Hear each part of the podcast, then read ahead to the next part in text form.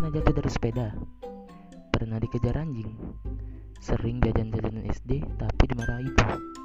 Tenang, di cerita Riza kita bisa berbagi cerita dari masa kecil kita yang sangat unik. Jadi, station terus di cerita Riza hanya di podcast. Oke. Okay.